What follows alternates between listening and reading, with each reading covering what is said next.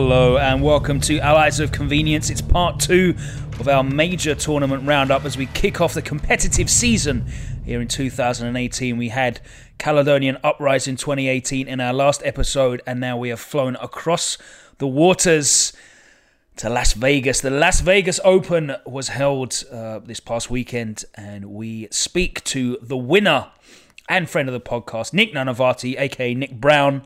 Uh, Mr. Matt Robertson does the honours, and I just want to take a moment to wish Matt a very happy birthday because today is Sunday. It's his real birthday out there. So if you want to give him a uh, a nice birthday wish, you can find him on our Facebook.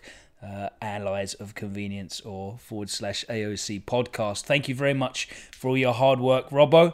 Uh, and we're looking forward to a big 2018. Uh, but without any further ado, let's get into this.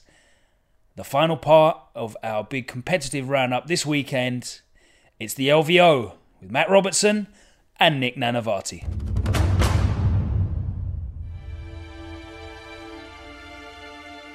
Hi guys, Matt here. This week we're going to be doing our LVO recap, and I'm joined by this year's champion, Nick Brown. Hey guys, how you doing? So first up, congratulations, Nick. I think Thank you, Matt. first time you've won LVO, isn't it? The first time for LVO. I made uh made top eight one year, but couldn't seal the deal. Let's start from the beginning then. Start the story to the road to LVO. The Road to LVO. Okay, so A lot of people will have seen there was a few of you with a similar list. So right, yeah. let's go with the story behind that first. So around I don't know, like October, November, I realized I wanted to try to win LVO. I was in striking distance for the ITC champion. That's four thousand dollars if you win in cash. I was like, that's a that's a good idea to try to win that. Um, I was looking at my normal chaos stuff, and I was like, there's just no way this is gonna do it. it it's just not gonna win nine games in a row. It's just not. So then my other options were at the time guard or Eldar competitively, and I was like, well, I'm not playing guard because screw guard. So I just sold my soul and bought some Eldar. Um, so I'd spent a bunch of time refining lists, talking to like guys like Sean Nayden, Brad Chester, those guys, and kind of like collaborating on list ideas with them while I'm playing my own games. Um, and then two weeks prior to LVO, uh, Team America, about half the team got together for like a team practice thing, and we all kind of ground out a bunch of Eldar games and stuff, trying to refine our own armies for LVO, more so than practice for Team America stuff. And we kind of settled on that version of the list that I had brought, um, than, you know, some player choices here or there. Um, so Chester and Tony Grippando all last minute switched to the list that we had worked on that I came up with, however you want to phrase it. Um, and each of them put their own little flair in them. Like Brad and I were one model different. He had uh, nine Reaper, I had a nine Spear instead of the inverse with eight. Um, did something weird and got points for a Warlock Conclave somehow. Um, they were all the same army, just you know little small variations here and there. Um, but yeah, that's how we all ended up playing the exact same thing. And it was a pretty good list considering all three of us made it. And Sean, but he did his own thing because he's Sean. So you had three or four of you guys sat in someone's basement somewhere, smashing games out, just refining, honing, getting your tactics down. Yep, basically, a lot of a lot of women everywhere in this basement. No, it's just uh, four dudes in a basement locked away for 48 hours playing Eldar. That sounds like some kind of weird dream for some people and a nightmare for others. Yeah. So, so was that all new models and everything? Were you saying? So you bought this specifically with LV? Oh yeah? I I bought way too much Eldar. Like not I- I bought what I ran, but I also ended up buying like 30 swooping hawks. I have like nine more shining spears that I didn't run. I have like 10 more rangers. I have all these phoenix lords because I talked to Sean too much. I have Incarn. Just I have so much Eldar now, and I gotta sell it real quick before they hit the nerf bat. So you've definitely sold your soul there. Yeah, oh yeah. So getting to Vegas, I'm assuming you guys got in a few days early and got the party out of the way. Oh yeah. So, um, I had won a bet with Sean, who's the team captain of Team America, last year at ETC. The bet was whether it was which one of us would score more points. So I'd won, and my my punishment for Sean for winning is that he has to go out with me in Vegas two days before the tournament, so he a day, a full day to just sit there and be hungover and recover. Um, and he has to go drink for drink with me. So he got destroyed. Oh my god. So He's did- like, we were also making bets, like the group I was out with, on who would win this bet. A lot of people have bet against me. It wasn't even close. It was a total blowout. It was like maybe one o'clock. We were out till like four or five, and Sean was already ludicrously drunk, and I was like half sober still. It wasn't. It was a total blowout. We ended up losing him in the strip club at 4 a.m. That's the end of Sean. So so that's two days before. Just Yeah, that was two days before the tournament. um, Wednesday we actually, t- er, so Thursday, the day before the tournament, we actually took it fairly easy. Uh, drank a little bit here and there, gambled a little bit, walked around, explored the convention, saw a little bit of Vegas, uh, just, you know, generally chilled. Took a nap. Sean woke up at like two o'clock in the afternoon. It was good. And then, then the Warhammer started. So we would like play games all day, and then me and my friends would like go straight to the club right after, like run upstairs to the room, shower, change real quick, and then pound like four shots and just head out. And that was kind of the flow for a couple days. And then I had to take it seriously on the last day. So you say like the first couple of days, were the games not too difficult then, or any tricky Mm. matchups? My my first three games were pretty easy compared to the rest of my weekend. Although I will say in round two, I got seized on by Magnus, two Fire Raptors, 40 infiltrating cultists, and 30 deep striking bloodletter bomb, and that all hit me on turn one. Um, but I was not only able to recover from that, but I actually killed so much and got so much board control on turn one that he ended up conceding on the bottom of my turn one. That was pretty cool. So after the perfect start for him, it just went perfect. Yeah, and that, that's exactly what I was talking about with Chaos. You know, it's like, in when the stars aligned for them, they still couldn't beat the Eldar. It's like they're just that far behind, in my opinion, right now. Um. So I mean, the guy made a couple mistakes here and there, but it was mostly it was not a poorly played game by any means. It was just there's such an army disparity there.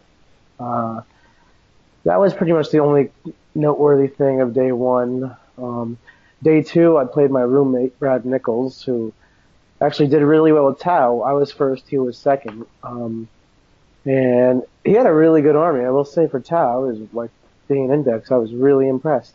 But luckily, I got a very favorable board. Um, at LVO, they had these like ruins on a lot of tables, which were fully enclosed, like roof and walls, but infantry could still go in. So it was strange because like my guys could go in, but Brad's non-infantry suits and drones couldn't go in and couldn't see me, so they literally could not interact with a large part of my army. So you just hide in a building. Yeah, so like I, I had my big Reaper squad just walking in and out of this ruin, fire and fading, just blowing him up, and he literally could not hurt them. So that was kind of disappointing because I felt like I was robbing my own friend out there, um, just because the terrain made it such a mismatch. He also rolled, rolled really poorly on turn two, like something like 75% failed invuls and feel more pains. So I just did way more damage than I should and kind of broke his back there. Um, after that, I played Tyler DeVries, who was a Team America player last year. Um, and he had a really cool Seraphim spam, Blood Angelist, um, some guard allies in there. Uh, that game could have gone pretty poorly had he gotten a good start on me and a favorable board. Like if we'd played on that table with all the ruins on that game, then Tyler might have been able to just hide and not get shot and run through my army. Um, luckily we played on a more reasonable table, and then also I had first turn, so I just shot him a lot turn one. Um, so I was able to pull that one out fairly comfortably, but that could have gotten really ugly really fast. Uh, then last round I played against another Chaos player, um, and again he, he went first. I got cultist bombed in the face, and I just came back from it. Didn't matter.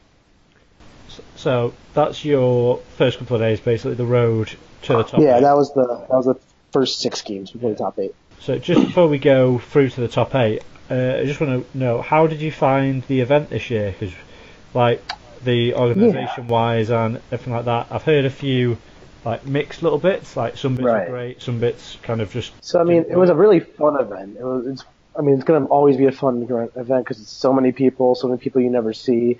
It's it's still a giant 40k tournament. It's in Vegas. Like it's hard. Like there's so much already off the bat going right. You can't really mess it up too bad as far as fun levels go. Uh, it was pretty disorganized. I'm sad to say. Like there was a there was a BCP, Best Coast Pairings crash with the app during round one, so no one could load their list up on the tables, and round one ended up starting half an hour late.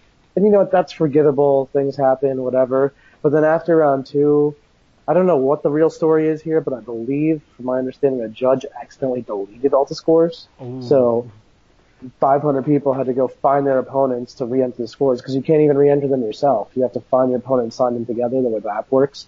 And that's good to prevent just cheating, but like after the round had ended and everyone's just off doing their own thing and eating lunch, it's really hard to find your opponent. So that delayed the whole round for like another 45 minutes. You can understand Yeah. round one with 500 Yeah, people. exactly. Half an Things hour. happen. Fair enough. Mm-hmm. For everything to crash. But then round two, another 45 minutes because they just deleted everything. Is, you know, I'll- I'm definitely coming back. Don't get me wrong, but it's pretty messed up. Um, after that, things smoothed out a little. The event ran fairly smoothly. No real big hiccups. Uh, the one issue I had besides all that is um, the lack of organization about rulings, and this was true before the tournament and through the tournament. There's no, there were a lot of rulings that needed to be clarified before going in, and they just were not clarified. So there were people playing things differently on every table. Like one great example of this is the is the Eldar Phantasm redeploy thing. Oh, And I remember I I had specifically asked Reece how this will be handled in an Eldar mirror, who Phantasm first, who declares it first, how does this work, how does this work in relation to Rangers and whatever. Uh, he never replied to me because, you know, understandably so. I asked him kind of late and he was leading up to the event and he's got to be super busy leading up to the event and everything. So I don't hold that against him at all. But the, when I got to my top eight game, which I'll get into in a minute, you know, I tried to Phantasm redeploy the way I had been playing it all weekend, and the guy was like, it doesn't work like that. I have a Facebook message from Reece. And it's like, you know, how is a Facebook message from Reece, even what I was trying to get from myself, but how is that an official judge ruling? Or it's like, Reece said blah on his podcast two weeks ago. How is that in official capacity? Like, I didn't see his podcast. I didn't read his, this guy's random Facebook message. You know, this is not public information. So yeah. that was really disappointing. Like I kind of found similar a couple of years ago when I went with with that. It Mhm. kind of yeah, they've got the ITCA FAQ, but you're going to need fleshing out potentially with questions that are going to build up just before that event. You can just Yeah, go. well, Here's you know, they've actually they've removed the ITC FAQ for 8th edition because um, the game is supposedly more smooth now and there's less rules hiccups and all that, which there probably are compared to 7th, but there's still enough that you know it warrants an FAQ. Yeah, you want just the little bits and pieces for peace of mind, especially if you've got Yeah. that 500 people there coming from yeah, all sure. Like in my specific example, like Phantasmal's ruled in a way that makes no sense at all, supported by Raw. It's just made up rules essentially, which you know, whatever, it's his event. But like, there's no way people just off the street on round on table 37 are playing it that way if I'm not playing it properly in the top eight. You know. Yeah.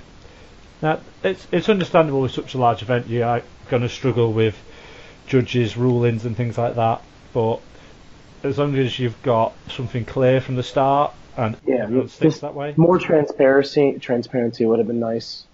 More organized transparency, I should say. Yeah, because I will say as well, if anyone's listening thinking, "Oh, I'm not sure," it's a great event. It's such a cool Absolutely. I'm not trying to, uh, yeah, I'm, I'm being a little critical of it, but that's, I'm finding the things to be critical of. Like, it's still a great event. I could talk about hours about all the things they did right. I'm just focusing on the negative because that's what, what's happening. But it's a great event. I recommend going for sure. Yeah, so a bit of constructive criticism rather than Yeah, absolutely. It's not, the event. hmm But yeah, so that's the event. That's the first couple of days. Uh, I'm assuming it was a quiet night before we went out the top eight.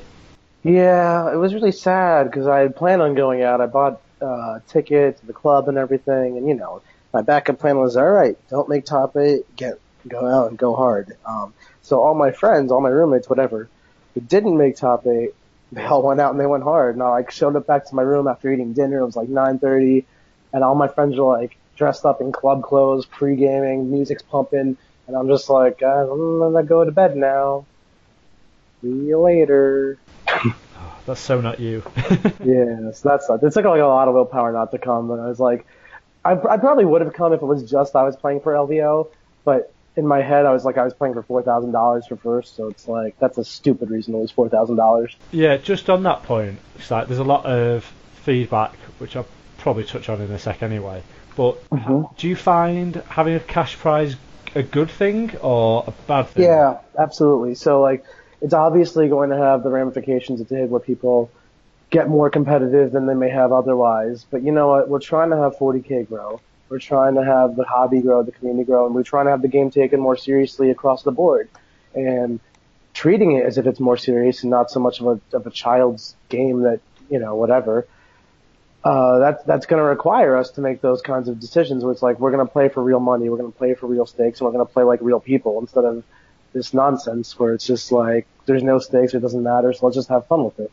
And that's a cool way to play, but not so much in competition, and not when we're trying to get the game to be taken more seriously. Do you think the game's clean enough to be able to do that though? Like you say, there's too many unclear things in the rules. You need, for me, to do that, you'd have to have like a watertight rule set where you don't need five different judges saying five different things. You should know right. Yeah, I mean, I get what you're saying, but imagine like American football or like European football or whatever sport you want to choose. Like every one of those competitively on the highest level has so many judges and instant replays and like they're very contentious too. It's the same idea. Like no matter how tight the rule set you're gonna have, um, you're gonna need judges and they're gonna have to, you know, they're gonna have to do judge things. You're not gonna have chess. Even chess has judges like that. I don't even know what you could screw up in chess, but um, people find a way.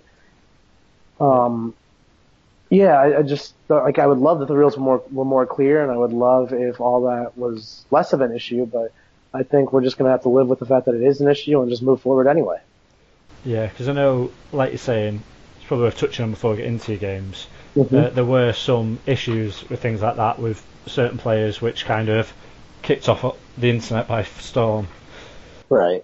But do you, not, do you not think it kind of brings out the worst in players having a big cash prize like that? 'Cause you get too Uh, definitely can. I mean, like that's uh, that sucks. No one wants to deal with any of that.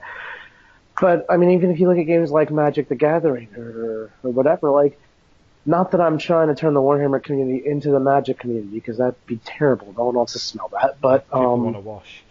yeah, um, you know that he, there's nothing wrong with enforcing the rules, and we shouldn't villainize a person for enforcing the rules. Like, if you're a dick about it, rubbing it in, being a twat, like sure, but like if if you're just holding someone accountable for their misactions or actions, you know, there's nothing wrong with that.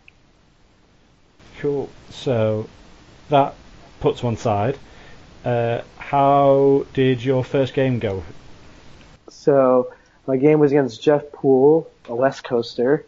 I think the only one. No, there's two West Coasters that made top eight. Um, uh, he was also playing Eldar. I played three Eldars in the top eight. Um, his list was very different to mine. He had three Crimson Hunters, three Wave Serpents, uh, the classic Ranger package, Illic Night Spear, that was new, uh, an Autark with a with a Reaper launcher, and he was the Warlord for the Snipey Warlord trait. Yeah. So that's kind of like a little tag team there. I guess those two together can pop a character off pretty easily every turn. Um, and then some Storm Guardians and weird stuff like that. It was interesting. Um, so he won the roll for first. He had the plus one. Um, so, you know, that happens. And he flew his Crimson Hunters across the board and nuked the Wave Serpent like effortlessly. Like, like it took like a, one and a half Crimson Hunters to wreck the Wave Serpent. That was new. Usually it's like entire army shoot a Wave Serpent and it lives. Um, so, you know, that was okay, but I had this nice ruin in my deployment zone, so I was able to get all my Reapers out and just be behind a ruin and not really care and not get shot by the rest of his army. Uh, he had some Reaper squads too, but those didn't do anything. Um, the real issue with the match was though that I had Shining Spears and he did not. He had no answer for them and he just didn't have any of his own, so my turn one, after he did his little Alpha Strike thing, I brought my Shining Spears in, I cleared out so many infantry, killed a Wave Serpent, surrounded a Reaper in close combat so I couldn't get shot at back in return, and I killed two planes. So I was in a pretty strong position to just clear out from there because he really couldn't hurt any of my Reapers behind the nice ruin I had, and he couldn't hurt my Shining Spears were locked in close combat. So the game kind of ended right there. So you just threw your spears in, just go, okay, yeah, you deal with these, you're going to struggle. Then Yeah, it's-. I mean, with- with Fortune and Protect, and with not, and the fact that he can't shoot them, they're, they're not going anywhere. I even actually, he only had one Farseer in a, in a Warlock Conclave, so I was able to kill that with my spears on turn one, so he couldn't even smite my spears. He literally just couldn't do anything to them. Hit them with some straight threes. Um, and then I used two command points to leave and act normally, whatever that one's called, and I just nuked the rest of his army the next turn. Nice. So that was reasonably simple game then. Kind of. Yeah, I mean, not to put the guy down. Top eight, he did a great job, but uh, definitely my simplest game of top eight. Cool. So were were there any surprise lists in top eight, or were you kind of expecting? I was very surprised by both that list because it was so unorthodox compared to what I'd normally seen from Eldar, and I was surprised at the fact that a pure Blood Angel list made top eight. Ah, okay, that's interesting. Yeah. I wish I actually read that list because I was kind of curious. Uh, from my understanding, it was just like a bunch of death companies saying under regarding characters punching you in the face really fast, but didn't really see how it got to work. Um, so then round two, I played uh, Team America member Brad Chester. I'm sure many of you guys have heard of him, met him, whatever. Um, he was one of the guys who went on me with this tester weekend we had, and um, I uh, we our lists were like 30 points different. Um, we both played super tight games. Like there were like almost no mistakes made on either part, which made the game sorry um, really hard to play. Um, but luckily, I had all the advantages going in pregame and in the first turn. So I won the roll for first, which was really big. Uh, I got the redeploy off on him in a pretty meaningful way because he would have had to redeploy first. So I got to choose how to redeploy and got the second one. Um, I was able to come in with my Guardian Blob turn one, blow up one of his Wave Serpents, and charge all the Reapers inside, so they were just not shooting me because it would surround them and stuff, so they couldn't even fall back and act normally.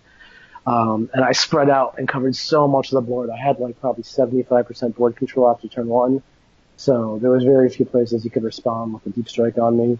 And then to couple that up on his turn one, he got his big Reaper squad out and shot my big Reaper squad in cover, and like between Soul Burst and shooting, and guide, he killed like four or five Reapers out of my like 17 Reapers. So I was crushing him in the Reaper War because like three of his squads weren't firing, and then his big squad only killed five after two rounds.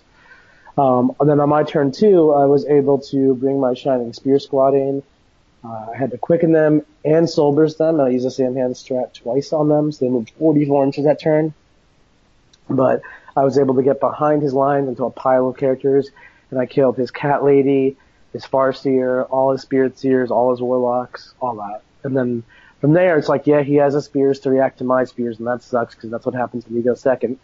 But he has no psychic support, so it's not going to do that much.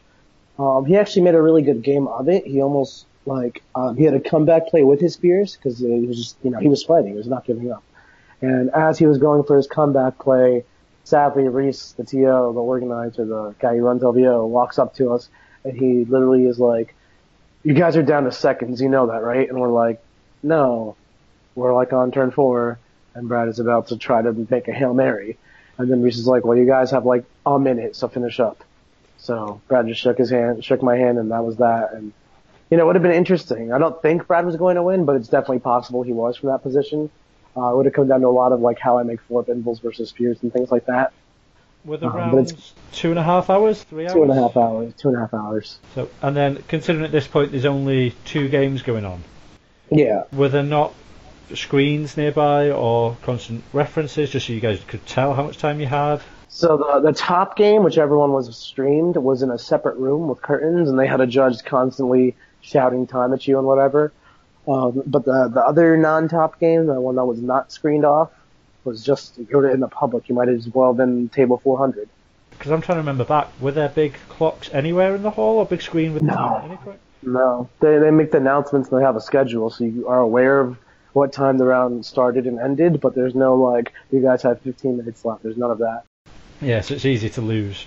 Exactly, especially like in a game on in top four when you're like very focused and the game is played so well on both sides. You're looking for any mistakes. You're, you're not paying attention to the time. You're just not. I mean, it's a fault on both of our players, me and Brad, but um, it'd be nice to have the judges help us out there. Um, yeah, so that's kind of how that one ended. I felt like I robbed him, especially because he's one of my really good friends. I don't like to win like that, but you know, I'll take what I can get, I guess.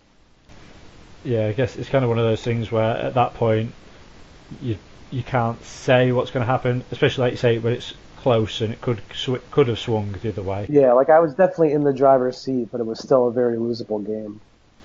Yeah, you don't want to uh, just be like, oh shit, yeah, okay, that do. it's Yeah. easy sometimes when you got you're in situations like, oh cool, I've got ten minutes. Uh, even with three turns, I'm not really going to do anything. Yeah. But that does suck. It does suck.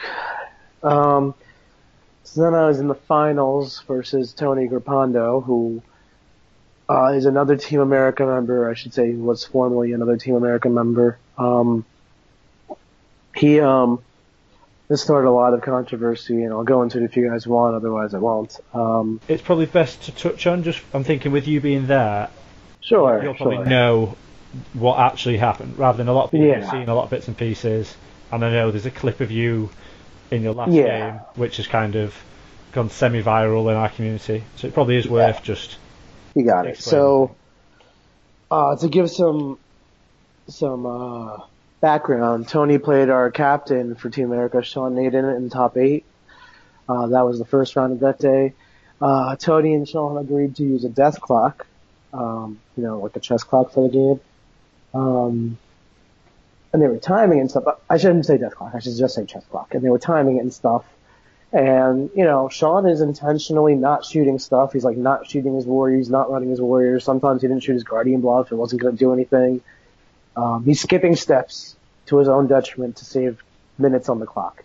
And Tony is just running through time like it's a free commodity. And he's, I walked over after my game with Jeff Poole finished because my game really finished really quickly. And I saw that Sean had like almost 40 minutes left on his clock and Tony had four.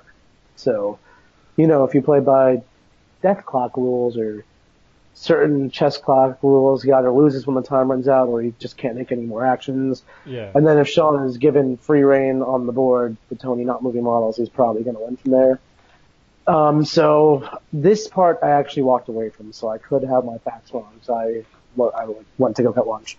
But from my understanding, um, Tony's time eventually did run out, and you know, Tony continues to play, and Sean's like, "Well, you can't do anything. Your time's out." And Tony's like, "Oh, we never agreed to that." And Sean's like, "We have chess clocks." And Tony was like, even though I, that was just so we can keep time, like so we can keep track of how long we're taking and whatever. It wasn't actually supposed to enforce anything. So they got a judge involved, and the judge was like, um, "LVO does not use chess clocks, so if you guys agree to chess clocks, that's on you." And as a judge, I can't enforce any chess clock rules you may have self-instituted upon your game, which is probably the best and only response a judge could give to that situation. Yeah, I completely agree with that because Yeah. if th- there's Yeah, no if you, if you there, side with someone, then you're just wrong as a judge because you, you can only enforce the rules you can enforce. unless you were there at the start when the agreement Right. was made and Right. you know Mhm. what, what, what was said. So eventually, Sean was just like, "Okay, you can play," because he doesn't like winning like that either. Tony was a teammate. It's, that'd be a, not a scummy way for Sean to win, but you know, it's more fair if he played the game. Yeah. So Tony played, then he he beat Sean in the end of that. Um, so then round two of the day goes by, and Tony's playing Alex Fennel. He had another Team America player. There were five of us in the top eight, I want to say. Um, and in the beginning, Alex, there's a video of this online somewhere, so like you can confirm this. But Alex was talking to Tony, and he was like, "Yeah, we're just gonna play an intent-based game." you know, if, if you, I know you can be there, you know you can be there. You don't have to measure properly for screens and stuff. You know, like you have to measure, make sure there's no nine inch hole anywhere I can put a model. You know, if you just say there isn't and you're close enough, that's fine. That kind of stuff. Because Alex had a lot of deep striking solo Blood Angel captains, and measuring out every nine inch potential could be a pain. So to, you know, to save time and make the flow of the game just easier, it's a fair agreement. Yeah, if you know that your opponent can do it, and you just say, Yeah. Make sure they're in roughly the right position. You might Exactly. be of an inch Right. out here or there, but it's going to save so much time. Right. That's what I No, do all I- the time. Right. Now I will say there is no on the video. I went back and watched it myself. Tony, you know, he said okay to that. He was Alex went on his whole intense speech like that, and then Tony just said okay. But there's no like it didn't. In Tony's defense, for whatever that's worth, I'm just saying it's not like Tony was like, yeah, okay, we'll play by intent. He didn't go. He didn't say that sentence. He, he just acknowledged that Alex said something. So later on, they're playing, and Alex deep strike a Blood Angel captain. And, you know, he puts them someplace, that's fine, no one questions anything. And then he goes to go move some Space Wolf guy. And Tony's like, well, you ended your movement phase. And Alex is like, what? And Tony's like, yeah, you deep strike your character, so you indicated the end of your movement phase, so you can't move anything else. And Alex handled it like a really good sport, like a gentleman, as he should have, as he did, and uh, you know played whatever he could from there. But after not taking movement phase, it's, it's kind of hard to win. Um, so then Tony beat him like that, and you know it is a dick way to win. It's it's absolutely scummy, I would say, given the intent talk we had just covered. Um, I can rest assured that I would never do that in that situation someone after the intent talk and whatever, but um, Tony did it and he was legally correct, like technically. I don't condone that behavior, but it is what it is. So then Tony went on to win that game. Someone went on to me and Tony in the finals. And to clarify, we did not have any such intent talk. We did not agree to anything really. We were just like playing 40k. Yep. So we're we're playing and um, Is it just worth noting at this point, like you said at the Yeah. start, you were playing for the for four thousand dollars? Yeah, yeah. Um, me, me versus Tony was the ITC championships. Yeah, so it was it was a lot more than just the LVO at stake. Right, right. If it was somebody else there, would they have still been competing for the championship, or was it only a few people Um, who were pushing for it? Really? There were there were people who were pushing for it, but because Tony and I Tony and I were first second in the circuit going into LVO, and because Tony and I had gone so far in the tournament, it didn't matter what anyone else had done. Yeah. Um, let's say Tony and I had got knocked out in Swiss before top eight, then it absolutely could have been someone else competing for the championship. Yeah, that's fair enough. Yeah. Um, so, um, Tony and I were playing in the finals. It's almost a perfect mirror again. I won the roll for first. Luckily, uh, I did a pretty similar move to what I did with Chester. Uh, he he didn't let me, he didn't give me a serpent this time. Um, because of the Ranger roll off didn't work out in my favor as well this time, but that's fine. Um, I was able to take most of the board, screen my army really well, just as I had against Chester. And to finish the last bit of screen that I needed, I needed to make a six inch charge with my Guardians. Um, that would have let me pile in sideways and really block off pretty much wherever his spears could deep strike. Um, but I failed the six inch charge even with a command point, which kind of put me in a, in a bad spot because the spears can now do what I had done to Chester in the previous game, which is launch themselves 44 inches across the table and charge all my characters. So Tony's turn two, clears all my crappy rangers and whatever, plays my guardians who had failed the charge. I was also planning on surrounding a guy in combat with my guardians that couldn't get shot up to pieces, but failed to charge. Um, so he brings his spears in. Um, he actually screws that up a little, and I got to intercept him with my big Reaper squad, so I went for that. Um, but out of seven saves, he only failed two. Uh, so I didn't do nearly enough damage to really cripple the unit, sadly, but that could have been game right there. Had I killed like five. Um, so his spear unit, you know, it boosts 22, and you know I help him measure because I know what he's trying to do. He knows what he's trying to do. We're all very aware of what's happening here. Uh, and then he moves his models, and I make sure he moves them properly. So, um, in case he fails soul burst or he fails quicken or whatever he's trying to do, we know where they're going to be. Uh, he does his moves, and he moves them again because he triggers a burst somewhere. He puts them all up in my characters' faces and whatever. Um, he shoots his army, kills my rangers. Then he goes to the assault phase, and I let him know he can't charge because he didn't pay the command points or declare that he's using the strat for the same hand run and charge thing. Okay. So he, he advanced twice, and neither time declared it, and neither time used the strat. So, I mean, yes, we both knew what he was doing, and I totally could have let him go back and do it.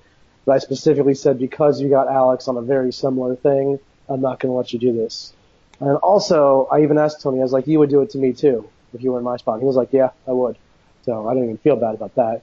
Uh, I, I want it on the record, on every record possible, but I would never, ever do that in any normal circumstance to even a, an acquaintance who I don't know. But I feel like that was uh, an abnormal circumstance given how he handled his last couple games for Sean and Alex. Do you, just touching on that there, do you think the if the cash wasn't there, you'd it'd be different, or is it more? I, th- I think I would have handled it the way I handled it regardless of the cash. I think Tony would have also handled it regardless of the cash. I cannot speak for Tony's motives with any real accuracy. But knowing Tony from having played him at other tournaments and stuff in the past, he's generally a hard player. He he plays very tight. He plays a tight game. He expects much from his opponent. So uh, I remember at Adepticon, we played in the Adepticon finals last year also. Um, I cast like Psychic Shriek, this was 7th edition, on his Wraith Knight. And I rolled something absurd. I rolled like a 17. And I left the Wraith Knight alive with one wound. And then later on, like a, a full turn later, like he was in his Lumen phase, like my, after my shooting, after my assault in his Lumen phase. I had realized that I'd summoned a Bell Herald prior to that in the game, um, so he was minus one more leadership. So I really had rolled an 18 effectively. Um, so I explained the situation. I was like, just roll one more Feel No Pain and see if you're still alive. And then he rolled and he failed, so the Wraith Knight is now dead. Um, but he held me to that, which is understandable. It's a turn later, but it's also like, you know, this isn't a choice. This isn't a tactical decision. If Yeah. I, for some reason, didn't want to kill the Wraith Knight, now I had. It works both ways. Um, this is just the way it works. But he still was like, you know what, you, you messed up. You have to remember your rules. That's not on me. So sorry. Um, and that was without the four thousand dollars. That was just the Adepticon title. So essentially the same kind of title as LVO would be without the four thousand. So I think that's that's honestly just his personality, and I don't hold it against him. You know, he comes from athletics and he's, he's very fit. He works out a lot. He's also a professional-ish poker player. I don't know how professional he is, but he's he competed in the World Series of poker. Um, and obviously that's the, the stuff we let fly in 40k would never fly in poker. So to, to just give some insight on his character, like this might be, what might be taboo and dick moves for us is probably totally kosher for him. Yeah, so it's all just like background. he's coming into it with a different mindset th- than a Exactly. 40k player. He's Exactly. I think, I just think he's getting a lot of extra heat from the internet that he probably doesn't deserve, to be honest. no, it's fair to, like I said before, to for someone who was there knows the guy. It's nice to see your perspective as well because Yeah. everyone's seen what they've seen and can only make opinions on that. And it doesn't look good from an Yeah. outside perspective. I'll put Right. up there and it looks really bad. And it raised a lot of questions in a lot of groups. But so, like you say, there's no one saying what you did was right, but it's- Yeah, it's- I'm not justifying what he did. I'm just giving a different perspective on how and why it could have happened that way. Yeah, which is that's completely fair to see, and we don't want to everyone to go out and hunt the guy down and throw eggs at Yeah. him. But Mhm. what he did was what he did. That's happened. Everyone's got their opinion on it. As shitty as it was for me, and everybody's watching. And you know, a lot of a lot of people think there's a lot of you know a lot of heat between Tony and I now, and because of the way this all went down. But honestly, no, Tony and I are we're friends. If I had to say it, like like still even after all this, because you know we understand this isn't personal. This wasn't like a like a like screw you Nick, screw you Tony kind of situation. This was like we're just playing the game, and if he's gonna play it like a hard ass, I'll play it like a hard ass kind of situation. Yeah, so that's completely fair. So that was. Do you think that was game winning? Yeah, so I definitely think that me stopping him from charging won me the game right there on the spot. Because now his, his whole turn, his whole plan crumbled at a point of no return. Um, and then, but I don't think that I had necessarily lost had he made the charge, had I let him make the charge, had he done his stuff properly. That was still a very winnable game, although albeit from a down position. Because I don't think, he had already used Soul Burst to move, so he's not getting two activations and stuff. So depending on how he chooses to allocate those attacks, he could either kill like one Farseer, two Farseers, like one Farseer, one Spirit Seer really bad, or he could split his attacks further and kill, put like two wounds on this guy, two wounds on this guy, two wounds on this guy, two wounds on this guy. And if he does the latter of those two, I'm very fine. And if he does the former, I'm kind of fine because he's only killed two Farseers, like Farseer, Spirit Seer, and I still have Cat Lady, I still have my Quicken guy who was off in another position. So that's still a comebackable position. Um, and if he splits, his, if he whiffs a little more, and like I just don't really, he doesn't really kill anything. I've seen that happen with Spears too. Spears versus Four Pinballs will not bring that. Too few dice to get by the Four Pinball reliably, so the Four Pinball could just spike and pass, or spike and fail. Very volatile situation. So I, I think it's very possible had he made the charge, I could have still been fine. So, so in the end, you won that one. Yeah, sorry. I, uh, yeah, after that, I, I brought my spears in, cleaned up his spears, and then just from there, did what he had tried to do successfully and killed him. Cool. So that was So that was the finals. quite quick game. Um, we called it on turn four. Uh, we had about 45 minutes left or 30 minutes left or so. Um, it wasn't quick because our first turn took a while because there was a lot of moving and calculating and measuring going on. But the game itself was essentially done by turn two. Cool. So that was LVO champion. Was it good prize support for the LVO as well as the cash prize for the ITC? Well, the cash prize for ITC is obviously amazing because four thousand dollars is great. Um, the the prize support for LVO it was alright. It, was, it wasn't crazy. I won uh, an awesome tabletop tableware case. Don't know how much it's worth. I guess about 200, 250 maybe. Uh, I won the new Great Unclean One box. I won a Genestealer Cult Insertion Force, whatever the hell that is. Um, and I won some other stuff too. That, you know, less significant, but I'll take it. Um, With GW being there, was it LVO, uh, so Frontline Gaming sponsored prizes, or was anything from GW as well? I believe it was just Frontline Gaming, but I could be mistaken about that. Okay. Um, yeah. I also had won, besides winning LVO and winning ITC, I won two other awards. I won Best Eldar Player, because obviously I was the best Eldar player at the tournament. Yeah. Um, and then I also, this was a total surprise to me, I won Best Demon Player for the ITC, which is insane because I haven't played demons in six months. So that hangover from seventh ed was that? Yeah, yeah, like just killing it so hard at the seventh was enough for me to hold on to it. No, so congrats on those. I didn't realise that bit. Yeah, thanks. I think I'm most proud of that demon one because there are people who are trying for the demon one, playing them all season, and you know I'm just ignoring demons and still winning demons. It's like, oh, oh, demons, yep, th- they're mine. yep, don't don't think I forgot about them. so overall, very, very successful tournament year at 30C Yeah. and LVO. Any plans for next few events? Are you still taking Eldar? Uh, I really don't want to. Um, for ATC, uh, so we made another bet, us and Team America, and it was whoever places the highest with Eldar. Or, no, sorry, Sean gets Eldar because he's the captain. Yeah. But if someone else won the event with Eldar, then they can have Eldar if they want. So now I have first dibs at Eldar for ETC, but I give it back to my team because it's like I don't need the crutch. Um, so I think it'll be back to Demons for with me. Um, I really would have liked to play Demons at LVO, but I wanted to not switch armies two weeks before the event with zero playtest games, so I stuck to my guns and played Eldar. Hindsight, it was a pretty good decision.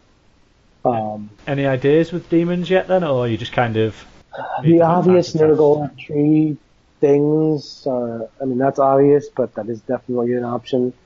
Um, I really want to see what Thousand Suns has to offer. I've been kind of ignoring their, their rumors because I've been in Vegas for six days and had to catch up on real life when I got back. But this weekend I'll probably take a nice look at Thousand Suns. They come out this weekend, right? Yeah, I think it's this weekend. Yeah, so I'll take a good look at Thousand Suns this weekend and see what I can crack open. I would love to play Thousand Suns if they're cool, because the next best thing if I can't play Fate Weaver. Uh, Fate Weaver, that old crutch, who's now gone. Oh, I'm so sad. But yeah, so that'd be great. Uh, be interested to see what you come up with, and I'm sure we'll chat again about that in the future. But Yeah, for sure. thanks very much for coming on and covering LVO for us. Yeah, no problem, Matt. Thanks for having me.